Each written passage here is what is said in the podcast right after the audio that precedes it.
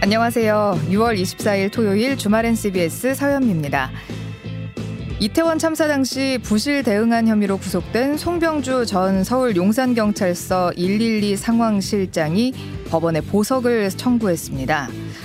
이로써 이태원 참사와 관련해 구속된 피고인 6명이 모두 보석을 신청했는데요. 그중 박희영 용산구청장을 비롯한 4명은 이미 석방돼 불구속 상태에서 재판을 받고 있습니다. 신문을 앞두고 있는 남은 두 명까지 전원 석방 가능성 높아 보이죠. 유가족들은 책임 회피가 일어나고 있다고 강하게 반발했습니다. 재판부의 보석 인용 결정을 비판하면서 엄벌이 필요하다고도 주장을 했죠. 이태원 참사 특별법 처리는 소원한데 책임자들은 벌써 잊혀질 준비를 하고 있네요. 주말엔 CBS 오늘 첫 곡으로는 김동률의 출발입니다. 주말엔 CBS 1부 시작했습니다. 어, 이태원 참사 관련되어서 구속된 6명의 피의자들이 다 보석 신청을 했고 그중에 4명은 벌써 석방이 됐다는 뉴스 오프닝 통해서 전해드렸는데요. 지금 남은 2명도 곧 이제 심사를 받고 나올 예정이라고 합니다. 어, 이렇게 또 사람들의 관심에서 멀어져서 또 이태원 참사에 대한 책임자 규명하는 것이 흐지부지 되지 않을까 그런 걱정이 되어서 오늘 어, 이렇게 전달을 해드렸습니다. 주말엔 청취자분들께라도 소소하게 좀 알려드리고 싶어서 보내드렸고요. 사연과 신청곡 뉴스에 관한 의견 있으시면 단문 50원, 장문 100원의 정보 이용료 드는 샵 1212 또는 레인보우 앱으로 문자 보내주시죠. 방송에 채택된 분께는 모바일 커피 쿠폰 더우시죠? 아이스로다가 선물 드리겠습니다. 주말 뉴스의 맥을 짚어보는 주말의 맥 시작해보겠습니다.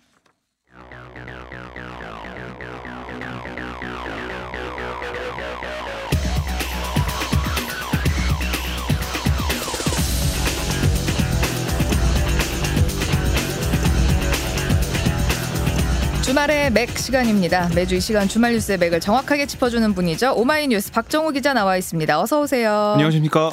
네, 오늘 맥을 짚어볼 첫 번째 뉴스는요. 네, 본격화한 후쿠시마 오염수 여론전입니다. 네. 정치권 공방이 아주 뜨겁습니다. 야당에서는 방류 반대 목소리를 점점 더 크게 내고 있습니다. 네, 이재명 민주당 대표가 이제 그저께 강원도 강릉 주문진 수산시장을 찾아서 후쿠시마 원전 오염수 방류에 관한 시장 상인과 어민들의 의견을 듣는 시간도 갖고 또 7월 한 달, 아, 이 한 달 동안의 집중 규탄 기간을 정했다는 그 소식도 들어와 있거든요. 네. 대규모 장애 집회 이런 것들을 계속 해 나가겠다. 뭐 부산, 인천, 뭐 서울에서도 했지만은 계속해서 전국적으로 이 반대 여론을 끌어내겠다. 음. 당력을 집중하겠다.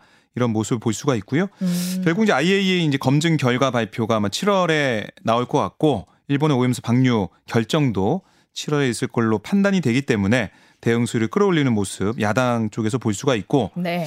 또 이제 오염수 방류 문제를 다루는 국회 검증특별위원회 이 구성 또 청문회 실시 이게 이제 여야가 합의한 사안이거든요.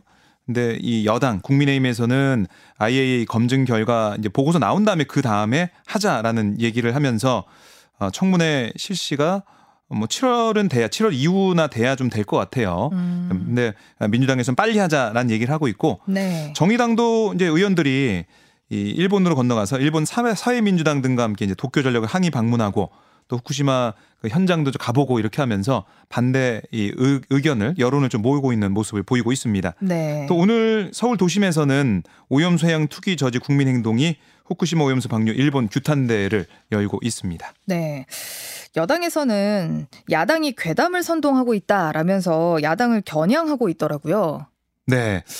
이번 주에 이제 사드 기지 환경 영향 평가 결과 네. 아, 이게 나왔잖아요. 맞습니다. 전자파 유해성이 확인되지 않았다라는 그 당시에. 이제 야당에서 그 당시에는 이제 여당이었지만 지금은 네. 야당이 뭐 전자파에 뭐 튀겨지는 게 싫다 이런 노래도 막 지어서 부르고 그랬었는데 그게 알고 보니까 별 영향이 없었다라는 결과가 네. 이번 주에 이제 나왔어요. 그렇습니다. 네. 이제 박근혜 정권 때 이 문제 정말 뜨거웠었는데 이 결과가 나왔고 이걸 또 이제 국민의힘에서 지적을 하고 있고 네. 이 사드 괴담에 이어서 오염수 괴담 선동 그만해라. 음. 아, 이렇게 얘기를 하고 있는 겁니다. 뭐 광우병 관련된 어, 이 이명박 정부 시절에 있었던 그때 그 얘기도 괴담으로 얘기하면서 괴담 선동이 계속 이어져 오고 있다라고 얘기를 하고 있는 거고요. 네. 그러니까 또 이제 민주당이 이 수산시장 자꾸 어민들 만나고 이런 것들 아니 오염수 위험하다고 선동하면서 수산물을 많이 구매하라고 하고 있는 거 앞뒤가 맞지 않는다. 아, 이렇게도 꼬집고 있는 모습이에요. 어, 결국 이제 국민의힘은 어, 이거 안전하다, 안심할 수 있다, 과학적으로 봐야 된다라고 얘기하면서 어, 국회의원 상임위별로 횟집을 찾아서 식사를 하겠다, 뭐 이렇게 음. 어, 대책도 내놓고 있고요. 아, 일- 임박한 일본 후쿠시마 원전 오염수 방류 우려로 수산물 소비가 감소를 하는 모습을 보이고 있으니까 피해를 입고 있는 소상공인들을 우리가 여당에서 지원하겠다라는 음. 얘기를 하고 있는 거예요. 네. 어제도 보니까 윤재옥 원내대표를 비롯한 국민의힘 원내 지도부가 서울 가락 동수산 그 종합 도매시장 찾아가지고 네. 둘러보는 모습도 볼 수가 있었는데요. 그래서 이 야당의 이런 지적에 대해 정부는 대응을 하면서 괴담, 뭐 선동 이렇게 맞받아치고 있는 모습이고 정부도 지금 일일 브리핑을 계속 하고 있습니다. 그래서 IAEA 뭐 이 전 이제 국장까지 나와서 IAEA 보고서가 발간이 여러 개 됐었는데 전문성과 객관성 논란은 없었다 이런 음. 주장도 펼치면서 야당과 여당 또 정부 음. 또 시민단체 계속 맞서고 있는 모습을 볼 수가 있습니다. 네. 저는 국민들의 여론도 되게 이제 궁금한데 그 중에서도 어민들 수산업에 종사하시는 분들의 뭐 생각도 좀 궁금합니다. 네, 지금 뭐 여야 할 것 없이 수산시장 아니면 뭐 횟집 이런 데 가고 있는데 한 목소리로 너무 힘들다. 음. 손님이 없다. 이렇게 얘기를 하고 있습니다. 어, 뭐이 상인들 얘기를 들어보면 여당 야당 다 필요 없다. 왜냐하면 생존이 걸린 생계가 걸린 문제이기 때문에 빨리 이거 좀 어떻게 좀 해달라라고 호소를 하고 있어요. 뭐 요즘 보면은 차라리 코로나19 때가 더 낫다, 더 괜찮았다. 음. 경기가 그렇게 얘기를 할 정도고 뭐 예약 전화도 한 통 없고 재료는 썩어가고 있다. 정말 심각하다. 아, 이렇게 얘기하고 있는 그런 목소리도 온라인 커뮤니티에 글이만 올라오고 있더라고요. 아직 오염수를 흘려 보내지도 않았는데 벌써 매출에 영향이 있는 걸 보니까 너무 겁이 난다. 음. 아, 이런 말씀도 하고 계십니다. 예. 그리고 뭐 수산업 관련하시는 분들 이게 어, 가게에 계신 분도 계시지만 직접 이 수산업, 그러니까 어민들 입장에서도 너무나 답답한 상황인데요. 어제 보면은 이 전남 어업인들이 완도항에 모였습니다.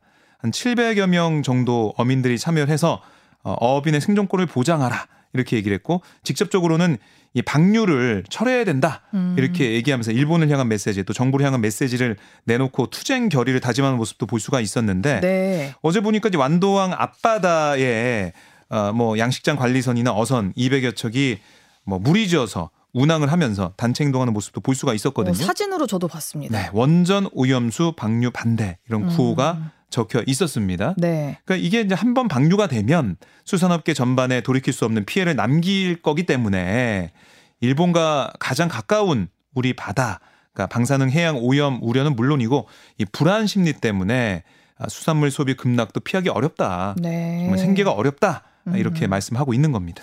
어, 그렇지만 국가에서는 계속 오염수 방류가 되면 수산업 관련 피해가 커질 것 같은데도 수산물에 대한 방사성 물질 검사를 우리가 앞으로도 철저히 할 것이고 네. 또 방류되는 오염수도 인체에 큰 영향이 없다 이렇게 강조를 하고 있어요. 계속해서 믿음을 주려고 노력은 하고 있지만 국민의 여론은 그렇게 바뀌지는 않는 양상이에요.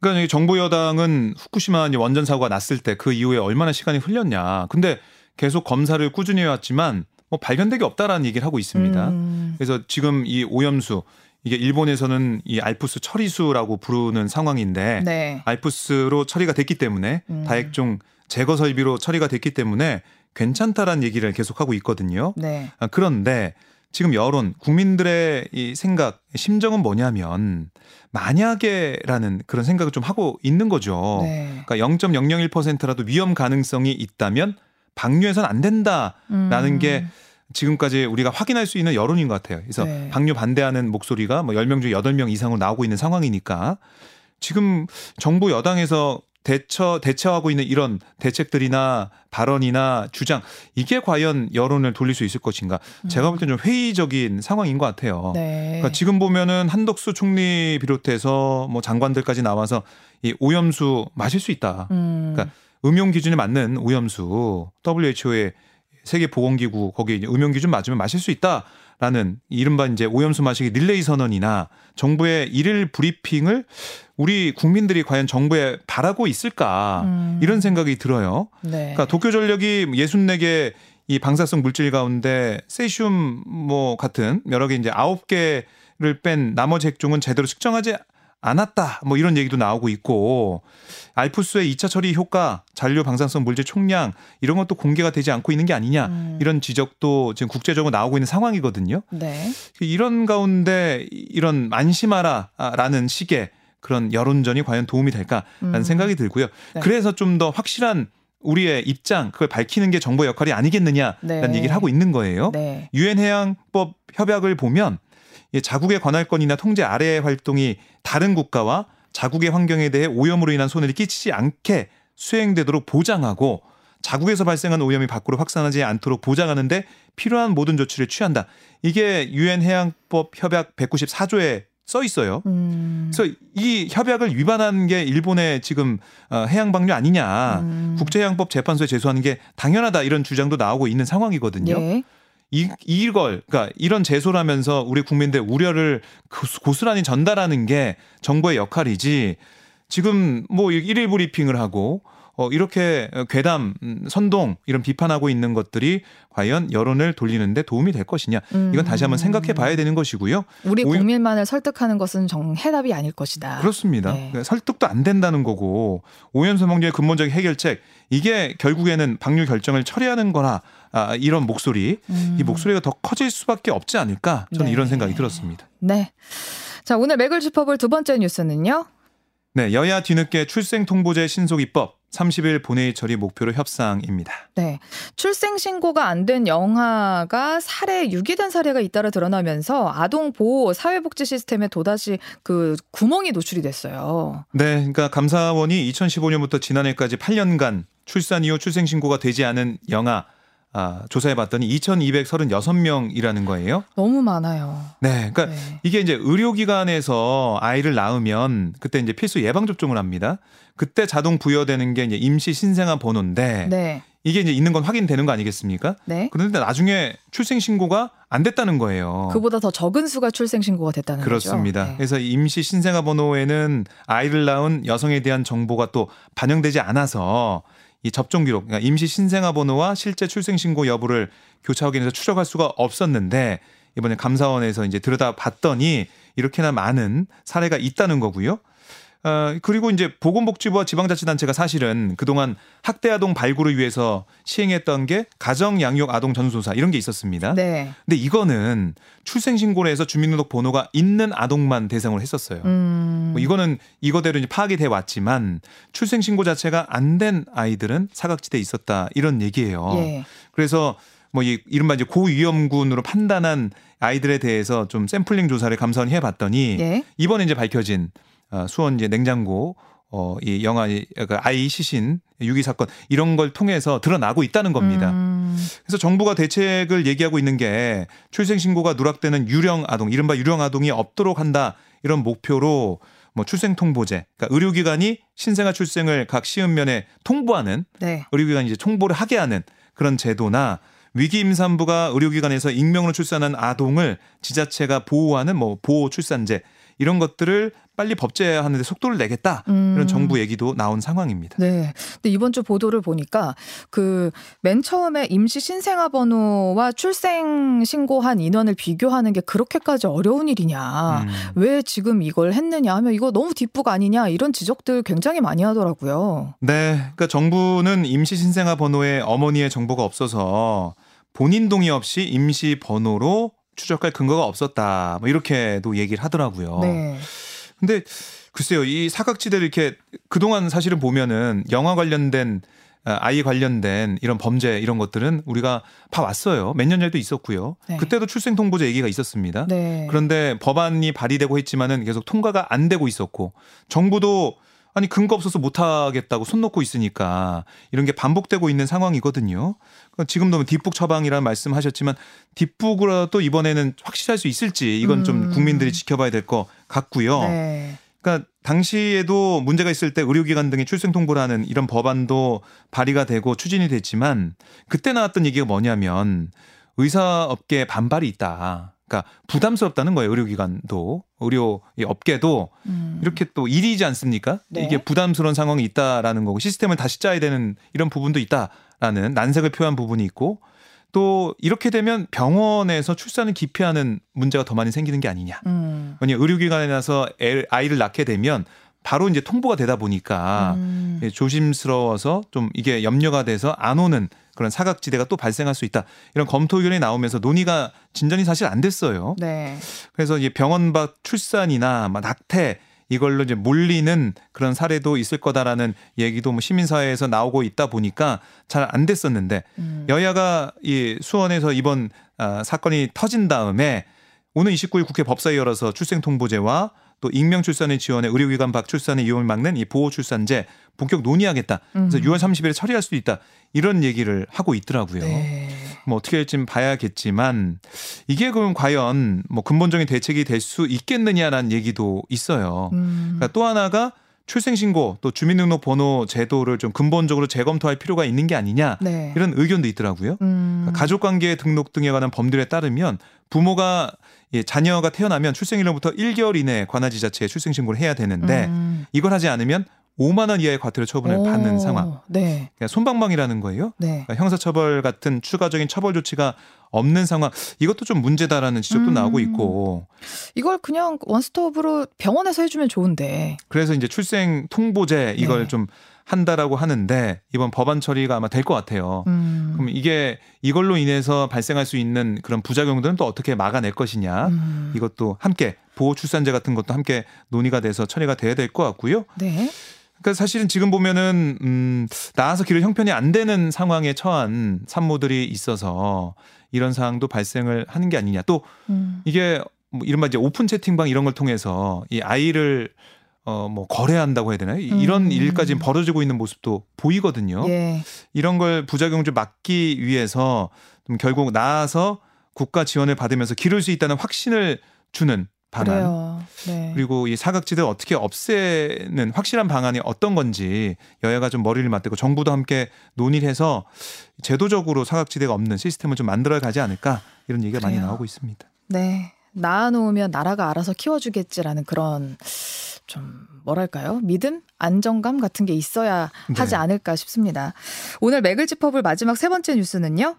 네, 푸틴의 요리사 반란군 이끌고 러시아로 진격입니다. 이게 무슨 일이에요? 저도 이, 게이 뉴스를 보고 이게 뭐지? 네. 우크라이나 관련된 이게 전투에 대해서 좀 혼란을 주기 위한 네. 자작극 아닌가라는 생각도 아, 좀 참, 그러니까 했었는데 그러니까 정리를 해드리면 우크라이나와 전쟁 중인 러시아가 민간 용병 기업 바그너 그룹의 무장 반란으로 내전 위기에 처했습니다. 그러니까 우크라이나와 전쟁 중이 아니고요. 네. 우크라이나와 전쟁 중이었던 용병 그룹 바그너 그룹이 지금 러시아에 가서 싸우고 있는 거예요. 네. 자국을 지금 침략하는 거예요. 지금 속보가 계속 들어오고 있는데. 네. 어, 이 바, 바그너 그룹 여기 이제 수장이 예브게니 프리고진인데요. 네. 뭐 텔레그램에 영상 뭐 영상도 올리고 뭐 글도 올리고 그러면서 계속해서 어, 상황을 전달을 하고 있는 그런 상황입니다. 그래서 지금 러시아 남부 로스토프나도누 군 본부를 장악했다라고 얘기를 했고 세르게이 쇼이구 러시아 국방부 장관과 발레리 게라시모프 총참모장이 오지 않으면 이 도시를 이제 봉쇄하고 모스크바로 진격할 거다라고 경고를 했는데 네. 지금 외신 또 그 해외 정보기관 발로 나오는 뉴스를 보니까요 모스크바로 진격을 하고 있다고 합니다. 음. 지금 네. 벌써 이제 이 모스크바에서 남쪽으로 약 500km 거리에 있는 보로네시까지 네. 이제 지나면서 네. 올라가고 네. 있다는 거고요. 네.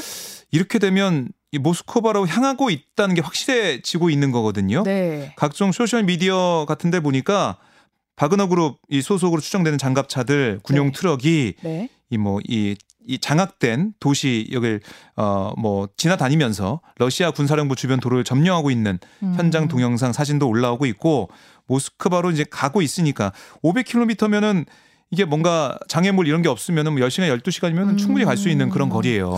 근데 왜 갑자기 총구를 러시아로 돌린 건가요? 사실은 프리고진 하면 제가 언급해 드린 것처럼 푸틴의 요리사로 많이 알려진 그러니까요. 인물이에요. 네. 프리고진이 이제 뭐 사기, 성매매, 알선 이런 어, 청년 시절에 잡범 음, 예, 출신으로 알려졌는데 복역을 마치고 교도소에 나와가지고 식당을 차리면서 외식 사업을 시작을 했어요.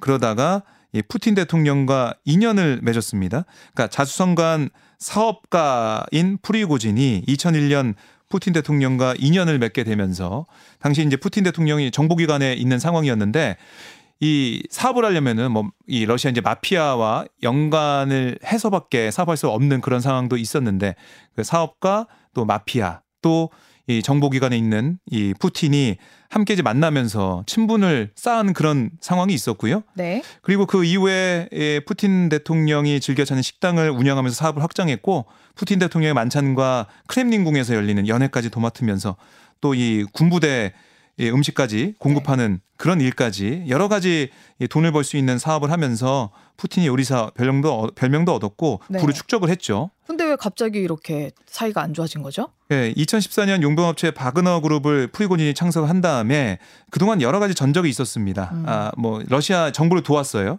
시리아, 리비아, 뭐 말리, 수단, 베네수엘라 이런 푸틴 대통령과 가까운 독재자의 요청으로 내전에도 개입을 했고 이 과정에서 고문과 학살 등의 악명을 떨쳤는데 우크라이나 아, 러시아가 우크라이나 침공한 다음에 뭐 격전이 펼쳐지지 않았습니까? 그때도 러시아 편에서 우크라이나를 점령하는데 꽤나 공을 그렇습니다. 세웠어요. 특히 예. 이번에 이제 격전지가 됐던 바우무트 그걸 러시아가 이제 장악을 했는데 그때 이 바그너 용병들이 활약을 했고요.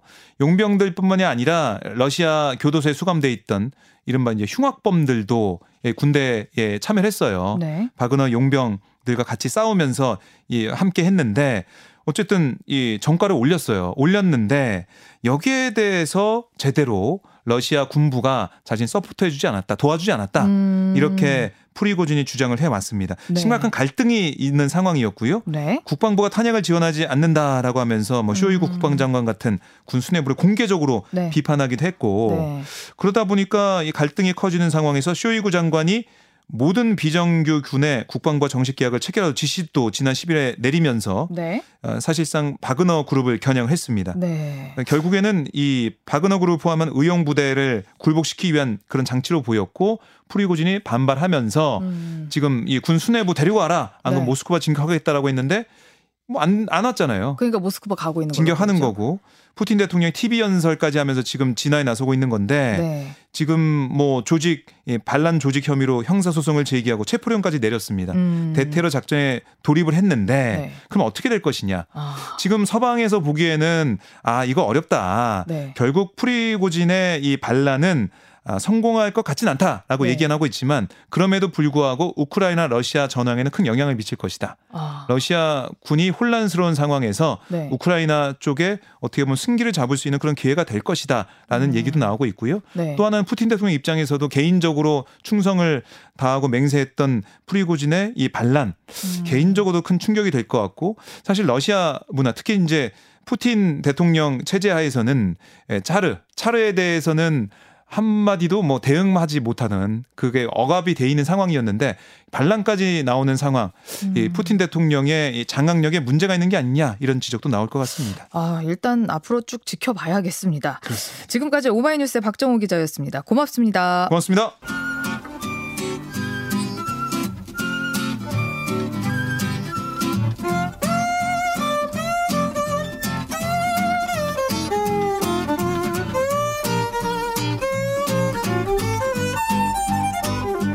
주말엔 CBS의 근심 걱정 전문가죠. 김민아 시사평론가와 잠 못 이루는 밤 함께합니다. 어서 오세요. 안녕하세요. 네. 이번 주엔 어떤 이슈로 잠 못 이루셨습니까? 좀 슬픈 노래를 들어가지고 네. 더더욱 네, 어울리는 그러한 주제가 되었습니다. 네. 아, 슬픈 노래요. 사는 게 죄인데. 네. 네. 이 노래는 이제 네, 펫샵 보이스가 네. 불렀는데 감마레이라고 메탈 밴드가 있습니다. 예. 그 밴드에서 리메이크한 버전도 있거든요. 네. 감마레이는 헬로윈 출신의 카이 한센이 이제 만든 그룹이었는데 네. 어렸을 때 생각이 나네요. 이 노래를 들으니까. 아. 회상은 나중에 하고 방송을 해야 합니다. 네, 그렇죠. 그왜 이게 슬픈 얘기예요. 네. 이번 주에는 과연 과학이라는 것은 무엇인가 네. 잠을 이루지 못했습니다. 그 과학이란 그렇죠. 제가 이 코너 하면서 사실 잠 못 이루는 밤이라는 컨셉에 맞는 그런 주제를 이제 어 해야 되는데 그렇지 않은 경우도 있었습니다. 잠이 안 음. 오기보다는 화가 나는 그런 주제들이 많았는데 음. 이거는 진짜 잠이 안 오는 문제예요. 어, 어떤 문제였죠? 그래서 과학이란 무엇이냐에 대해서 생각을 하고 요즘에 앞에 이제 맥주말 기자님이 말씀하신 대로 과학이냐 괴담이냐 음. 이 얘기를 가지고 싸우지 않습니까? 후쿠시마 예. 오염수 방류 문제 가지고. 맞습니다. 근데 저는 괴담이냐 과학이냐라기보다는 과학이 뭐냐, 음. 과학은 어떻게 해야 되느냐 음. 그런 생각하게 된게 네. 다들 지금 마신다 고 그러잖아요. 맞아요. 이 후쿠시마 오염수를 마시겠다는 분들이 많아지고 있고 오늘도 한 보수지의 그 주말 섹션에 마시겠다라는 교수님이 또 한 분 늘어났어요. 그분 이제 원래 이제 보도 나왔는데 왜냐하면 그 과학자들의 커뮤니티 이제 브릭스라고 있지 않습니까? 네, 맞아요. 그 브릭스에다 글을 올려서 난 마시겠다, 음. 어, 마실 수 있다 이렇게 올려가지고 그것이 막 논쟁이 되고 뭐 이럴 것이라고 예상은 했으나 논쟁은 되지 않았다. 잠잠했죠. 네. 근데 이제 보도는 됐었어요. 그때 네. 이제 이 문제 누가 마신다 그러면은 이 보수 언론 중에서도 조선일보가 굉장히 적극적으로 그것을 씁니다. 네. 어 또 마신다고 했다. 근데 이제 저는 뭐 마실 수 있는데 마실 수도 있는데 저는 다 같이 입을 모아서 이렇게 얘기하는 게 맞나 싶은 거예요. 그러니까 예를 들면 한덕수 국무총리도 지난 10일 날 얘기했지 않습니까? 완전히 과학적으로 처리가 된 거라면 우리 기준 어 이, 또는 WHO 음용 기준 기준에 맞는다면 마실 수 있다. 음. 그 WHO 음용 기준이라는 거는 1리터당 삼중수 1만 베크렐 이하면은 인체 영향이 없다. 왜냐하면 그 정도 분량의 삼중수의 경우에는 어이 사람이 자연 방사선에 노출되는 것과 것보다도 절반 이하의 어떤 수치이기 때문에 음. 그래서 이게 1리터당 1만 베크렐 이하는 안전하다. 이게 WHO 기준이거든요. 네. 근데 지금 일본이 이제 후쿠시마 오염수를 소위 말하는 다액종 제거 설비 알프스로 처리를 하면 그 이하로 만들 수 있다라고 지금 주장을 해가 했기 때문에 음. 즉 결과적으로 알프스를 통해서 처리한 그 처리수는 마실 수 있다. 음. 이 얘기를 총리가 하는 거지 않습니까? 네. 총리가 이렇게 얘기하면 장관은 어떻게 해야 될까요? 장관은 어, 좀 말리거나 네. 아니면 동조해야겠죠? 아, 말리는 것은 이제 좀 선진적인 민주주의 국가에서는 그럴 수 있을 것 같은데 네. 대한민국에서는 총리가 이렇게 얘기했는데 장관이 아 저는 못 마시겠는데요. 그러는 순간 혼나는 겁니다. 그것은 음. 네, 총리가 마신다면 장관도 마셔야죠. 마치 이번에 대통령님께서 교육부 장관을 가르치듯 저 교육부 장관은 많은 것을 네. 대통령께 배우고 아 또 여당의 정책위 의장은 박대출 의원은 대통령이 입시 전문가이다 이렇게 얘기하는 이런 세상 네. 저는 편의점 음식 전문가인 이런 세상 네. 네, 아무튼 조규원 보건복지부 장관도 20일 국회에서 얘기를 했습니다. 마실 수 있다고 생각한다. 네, 약간 여지를 뒀어요. 총리가 말씀한 것은 WHO 음용 기준을 충족한다면 차별적으로 뭐 대우할 필요 없다는 거 아니겠느냐. 음. 그리고 지금도 우리나라 바닷물은 안전한데 바닷물이 안전하다고 해서 바닷물을 먹는 사람은 또 없다. 음. 그러니까 약간 여지를 두긴 했으나 예. 어쨌든 이런 취지에서는 네. 마실 수, 있- 마실 수 있다고 말하는 것이 정답이다 이 얘기를 한 거죠. 예. 질병관리청장도 똑같이 얘기를 했습니다. 총리님, 장관님 생각과 다르지 않다라고 음. 했지만 또 우리 국민이 해수를 마실 수 일은 없다. 과학적으로 어. 처리돼서 기준에 적합하다면 마실 수 있다는 취지인 것뿐이다. 이렇게 어느 순간부터 해수로 좀 바뀌었네요. 사실은 이제 그 알고 있는 거죠. 뭘 알고 있는 거냐면은 기준치에 맞다라고 하는 것과 마셔도 된다라고 하는 것과 마시자라고 하는 것은 다 다른 겁니다. 의미가 음. 다른 것이기 때문에 이렇게 여지를 두는 것이긴 한데 네. 어쨌든 이렇게 얘기를 하는 사람들이 우후죽순 늘어나고 있고 앞에도 음. 말씀드렸듯이 과학자들도 예외가 없습니다. 예외가 없다기보다는 막 동참하고 있어요. 음. 후쿠시마 오염수 마시기 대열에. 네. 제일 먼저 테이프 끄는 사람이 영국 교수예요. 웨이드 앨리슨 영국 옥스퍼드대 명예 교수 80이 넘은 이제 노 교수인데 지난달 15일에 내 앞에 지금 희석되지 않은 후쿠시마 물 1리터가 있다면 바로 마실 수 있다 이렇게 얘기했는데 음. 원자력 안전 연구원에서는 그건 마시면 안 된다 이렇게 얘기를 했습니다. 마시는 물이 아니다. 그렇죠. 그리고 국- 앞서 말씀하신 대로 국내 몇몇 과학자들도 마시겠다라고 얘기를 하고 그리고 이렇게도 얘기를 한 사람도 있어요. 후쿠시마 오염수를 일본이 100년간 앞으로 방류를 해도 문제 없다고 생각한다. 그리고 지금 이제 이 방류되는 정도의 수준은 삼중수소에 노출되는 인체 노- 인체에 노출되는 수준은 예를 들면 바나나 뭐 몇 개, 멸치 몇 개 정도의 수준이기 때문에 문제 없다. 이렇게 음. 얘기하는 사람도 있고 그런 이 발언을 근거로 해서 지금 여러모로 저같이 후쿠시마 오염수 여러모로 걱정이 됩니다라고 말하는 사람들 우리 앞에 맥주말 기자님 같이 얘기하는 그런 사람들은 괴담에 속은 것이다. 음. 이 괴담이 우리 사회를 좀 먹는다. 지금 이렇게 음. 하고 있거든요. 네. 근데 이런 얘기를 또 정부 여당이 백보 활용을 해서 아, 봐라. 이 괴담 선동 또 시작하지 않았느냐. 음. 이렇게 가고 있는 거예요. 근데 저는 이게 괴담이냐 아니냐를 떠나서 뭐 어, 과연 이렇게 논의를 하는 게 맞냐라는 근본적인 의문이 좀 든다라는 얘기입니다. 뭐 그 얘기는 그럼 과학자들의 발언을 신뢰할 수 없다는 이야기인가요? 저는 이 과학자들이 예를 들면 양심에 뭐 문제가 있어서 다른 의도를 갖고 이렇게 얘기한다 이렇게는 생각하지 않아요. 음. 이 과학자들도 자기 기준, 자기 연구, 자기 어떤 과학적 지식에 따라서 맞는 얘기를 하고 있다고 생각합니다. 저희 과학자들은 이 후쿠시마 오염수를 방류하는 것이 어, 우리 인체에 큰 문제를 일으키지 않는다라고 정말 그렇게 생각할 수 있어요. 음. 그리고 자신의 연구 결과를 놓고 그렇게 주장할 수 있는데 문제는 추가로 우리가 한번 생각해 봐야 될 것은 오늘의 과학적 결론은 반드시 내일도 맞느냐. 이 문제는 한번 생각을 해봐야 됩니다. 이건 음. 우리는 과학자가 아니기 때문에 그 생각을 해봐야 되는 게 예를 들면 우리가 역사적으로 생각을 해볼 때 어느 시점 어느 순간에는 과학적으로 안전했던 것이 지나고 나면은 안전하지 않았던 경우들이 있어요. 우리 옛날에 성면에다가 삼겹살 구워 먹었었어요. 그게 이제 지금도 사진으로 많이 남아 있는 그 슬레이트 지붕 네. 그때 기름 잘 빨아들인다고. 그렇죠. 그 깨진 거에다가 이제 삼겹살 구워 먹기도 하고 네. 그 성면이 예를 들면 이제 그런 것도 같은데 네. 성면이 예를 들면 가지고 있는 성질이나 이런 것들이 그러한 건축이나 외장재나 이런 거 쓰기 좋다고 그래서 일반적으로 많이 쓰이던 시절이 있지 않았습니까? 그때 뭐 과학자들이 성면이 뭐 안전하지 않다 이렇게 주장을 했겠습니까? 음. 근데 사실 성면이 안전하지 않을 수 있어. 이 얘기 나온 지는 굉장히 오래됐습니다. 네. 이미 60년대 이전부터 과학계 일각에서는 지적을 한 거예요. 이 성면은 이 구조상 인체에 유, 이 어떤 유해할 수 있고 심지어 암을 유발할 수 있고 상당히 위험하다라는 주장을 한 학자들이 있었지만 네. 그 과학계 어떤 다수 의견이 되고 그 다수 의견이 국가적인 어떤 정책에 반영돼서 앞으로 성면을 쓰지 말자 음. 이렇게 가는 데는 상당한 시간이 걸려서 네. 그거는 거의 이제 20세기 다 지나고 21세기가 돼서야 이제 정책적으로 이 확정이 된 겁니다. 아직 철거 안 한 데도 많아요. 그렇죠. 지금 네. 학교에 네. 성면이 아직 있는 데가 있어요. 왜냐하면 철거하느라 또 성면이 날리기 때문에 철거할 네. 때 성면이 날려요. 그래서 충분한 보호 장치를 다 갖추고 해야 되는데 그러한 어떤 시점을 잡기도 어렵고 그러한 준비를 하는 것에도 여러 가지 신경 써야 될 게 많다 보니까 음. 남아 있는 데가 있단 말이에요. 그런 게 다 위험 요소가 돼서 남아 있지 않습니까? 성면뿐입니까? 예를 들면 수은, 음. 수은은 몸에 안 좋잖아요. 안 좋죠. 그렇죠? 근데 당장 뭐 이 19세기 말까지만 해도 수은을 막 치료용으로 쓰고 이랬거든요. 아. 그때는 뭐 예를 들면은 이게 부작용도 있고 예를 들면 이뭐 피부가 뭐 이렇게 하얘진다든지 이런 부작용이 분명히 있지만 그러나 여러모로 이제 의학이 발달하지 않은 시점에 이것도 어쨌든 치료적 역할을 할 수 있고 우리 몸에 끼치는 해악이 그렇게까지 막 사람 죽일 정도는 아니야. 라고 생각해서 썼던 거지만 나중에 확인해 보니까 어떻습니까? 그렇지 않았던 거 아닙니까? 네. 그리고 방사능이라고 얘기를 하면은 우리가 처음에 이제 방사능에 대해서 어 처음에 이 방사능 물질에 대해서 여러 가지 활용이나 이런 것들을 할 때 가장 처음에 어쨌든 연구를 한 사람이 마리 퀴리, 음. 퀴리 부인이라고 알려져 있는 네. 이분 아니에요? 네. 이분이 왜 사망했느냐? 음. 방사능 피폭돼서 사망한 거예요. 음. 왜냐하면 그때는 라디움이라는 이 방사성 물질을 연구하는 데 있어서 이것의 위험성을 방사능 피폭이라는 개념을 아주 그 잘 알지 못했기 때문에 막 주머니에 넣고 다니고 이래요. 이 음, 부부가 네. 퀴리 부부가 다 이걸 연구했는데 머리밭에 자, 두고 자고 이럽니다. 음. 피폭이 안 되겠습니까? 네. 근데 그때는 그런 개념이 없어서 이 라디움을 가지고 굉장히 어 여러 곳에 활용하고 막 이랬거든요.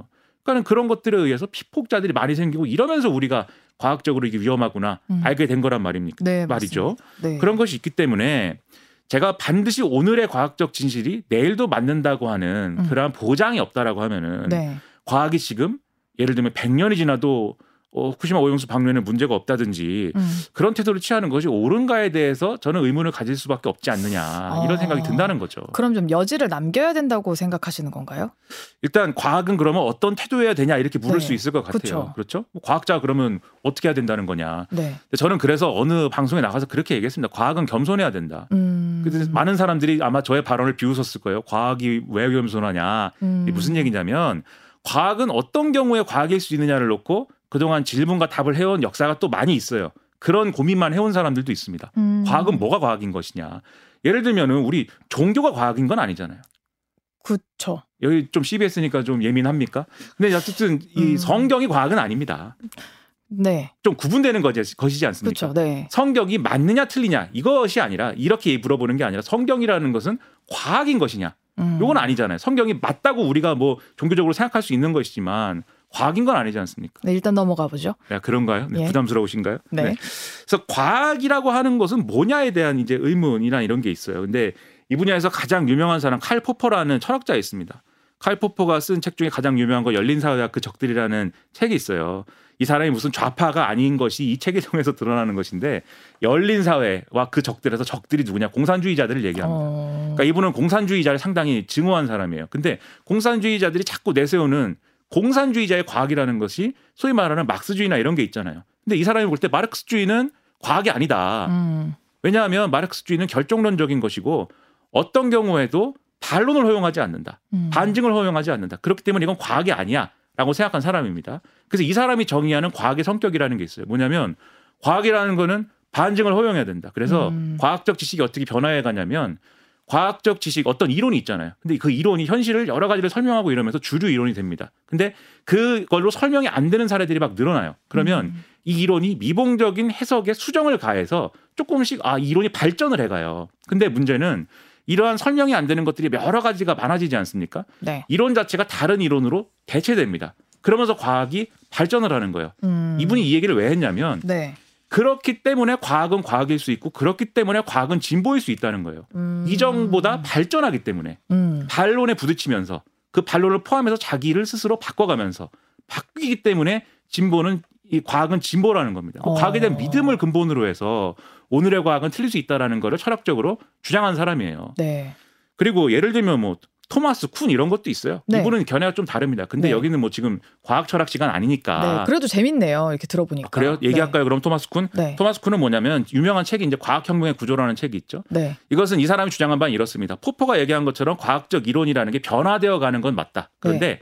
이것은 패러다임으로 설명할 수 있는데 A 패러다임이 여러 과학적인 사실들을 설명하는 이 시점이 있지만 음. 또 이것도 마찬가지로 반증이 부딪혀 가지고 음. B 패러다임으로 paradigm shift, 패러다임 전환이 일어나는 순간이 옵니다. 네. 그런데 이 사람이 생각하는 것은 포퍼식의 반증주의와는 좀 달라요. 왜냐하면 포퍼의 반증주의에 의하면 전에 있었던 이론보다는 새로운 이론이 더 설명력이 강하고 더 발전된 이론인 거잖아요. 아, 네. 근데 토마스 쿤이 볼 때는 그렇지 않다. 전에 있던 이론보다 새로 나온 이론이 반드시 또 설명력이 강하다고 볼 수는 없다. 어. 상당히 좀 상대주의적인 관점이죠. 그러네요. 근데 칼 포퍼는 철학자 출신이라고 말씀드리지 않았습니까? 네. 토마스 쿤은 물리학이 전공입니다. 어. 이 사람은 과학자예요. 네. 그러면은 우리가 이렇게 질문할 수 있겠죠. A 패러다임에서 B 패러다임으로 전환되는 것은 그러면 왜 전환이 되는 겁니까? 음, 음. 이 사람은 물론 그러한 어떤 과학적인 합리적인 문제 제기와 반론과 이걸 어떤 감안한 어떤 그러한 변화도 있지만 과학계 내부의 전문가들끼리 어떤 관계라든지 쉽게 말하면 그 내부의 어떤 정치 음. 친목 내지는 이런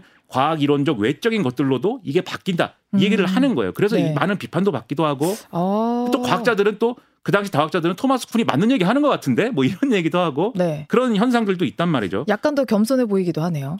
그렇죠. 그리고 이 이후에도 이런 얘기한 이론가들이 여러 사람이 있습니다. 근데 네. 이게 다 얘기할 수 없잖아요. 뒤에. 얘기도 있으니까. 네. 네. 뭐더 얘기하길 바라십니까? 인내 라카토스 이런 거? 아닙니다. 아닙니다. 네. 자, 그러면 언젠가 그러니까, 틀릴지도 네. 모른다는 이유로 현실적인 해법을 무조건 거부하기만 할 수 있는 건 아니지 않습니까?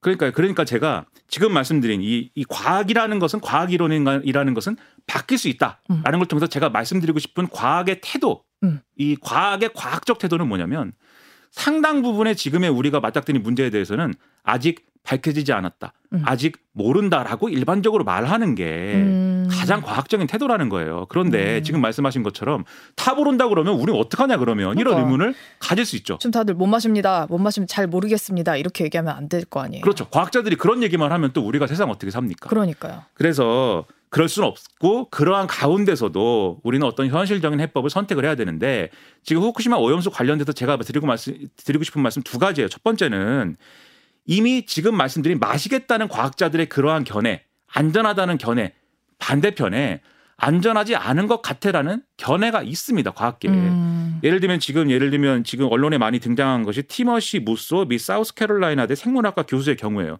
이 교수의 경우에는 삼중수소가 체외에 있으면 음. 우리 몸에 영향이 없, 없는 건 맞는데 음. 이게 섭취하는 형태로 체내에 들어왔을 경우에는 애초 알려진 것보다 최신 이론에 의하면 이 체내에 머무르는 기간도 길고 그리고 이 체내에서 어떤 이 저설량 피폭을 유발하는데 그러한 피폭이 우리의 어떤 미치는 영향도 생물학적 축적이 일어날 수 있는 수준이라고 볼 수 있는 여지가 있다. 음. 그런 연구 결과들이 있다. 이 얘기를 해요. 근데 그럼 이 사람 말이 다 무, 무조건 맞는 거냐? 그럼 반대편에 있는 이 과학자의 말이 네. 그것도 아닐 수 있겠죠. 그래서 이 사람이 무슨 얘기를 하냐면 삼중수소에 대한 어떤 영향에 대해서는 지금 알려진 바가 사실은 너무 적은 것이다. 음. 과학적으로 연구가 아직 부족한 것이다라는 얘기를 합니다. 그래서 실제로 논문 건수를 살펴보니까 1950년대부터 2020년까지 발표된 삼중수소와 관련된 논문 70만 건을 내가 살펴봤다. 음. 그런데 삼중수소의 생물학적 영향을 다룬 논문 250건이었다. 어. 그리고 이 삼중수소가 DNA에 미치는 영향에 대한 논문은 130개 이상 정도인데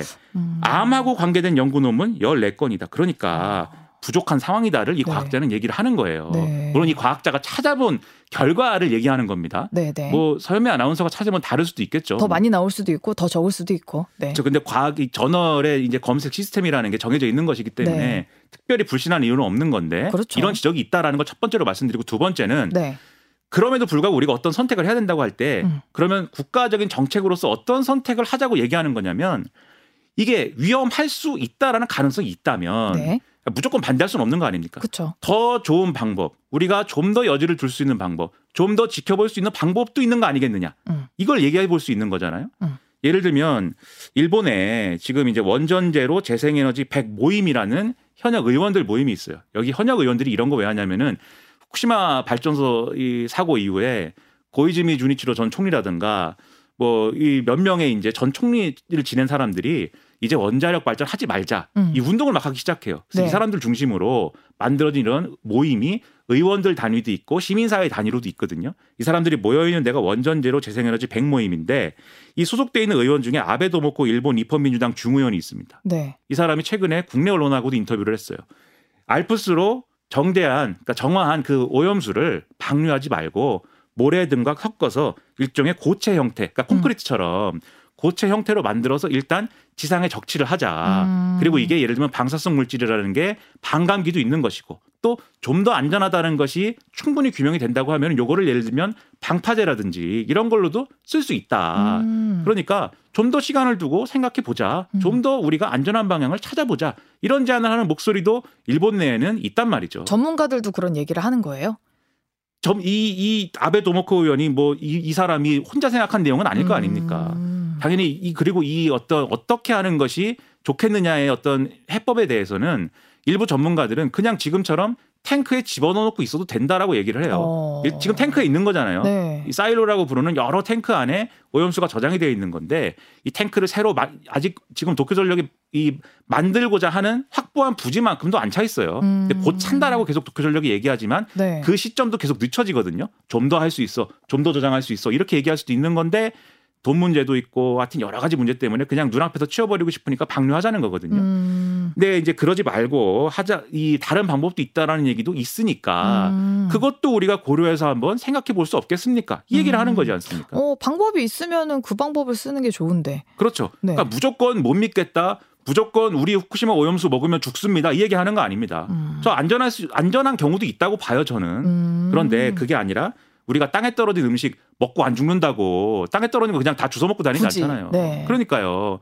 또 땅에 떨어진 음식도 다 먹어야죠. 이 과학자들이 얘기하는 것처럼 막 생각을 한다면 그런 음. 것으로 보면은 국가 정책이라는 것은 과학자들의 견해 참고하고 충분히 존중하면서 하는 것이지만 이 과학적 진실이 나중에 뒤집힐 수도 있고 틀릴 수도 있다는 것까지 고려해서 음. 그것만 고려해서는 안 되겠지만 음. 그것까지 고려해서 대안을 만드는 것이 필요하다는 얘기를 하는데 네. 거기다가 너는 괴담이다라고 얘기하면 더 이상 무슨 얘기를 어떻게 하겠냐는 겁니다. 그러니까 괴담 이런 얘기는 그만들 하시고 네. 생산적인 논의를 이끌어가는 것이 필요하지 않겠느냐. 음. 저는 이제 그런 얘기를 하고 싶다라는 생각을 하면서 잠을 못 자는 것이죠.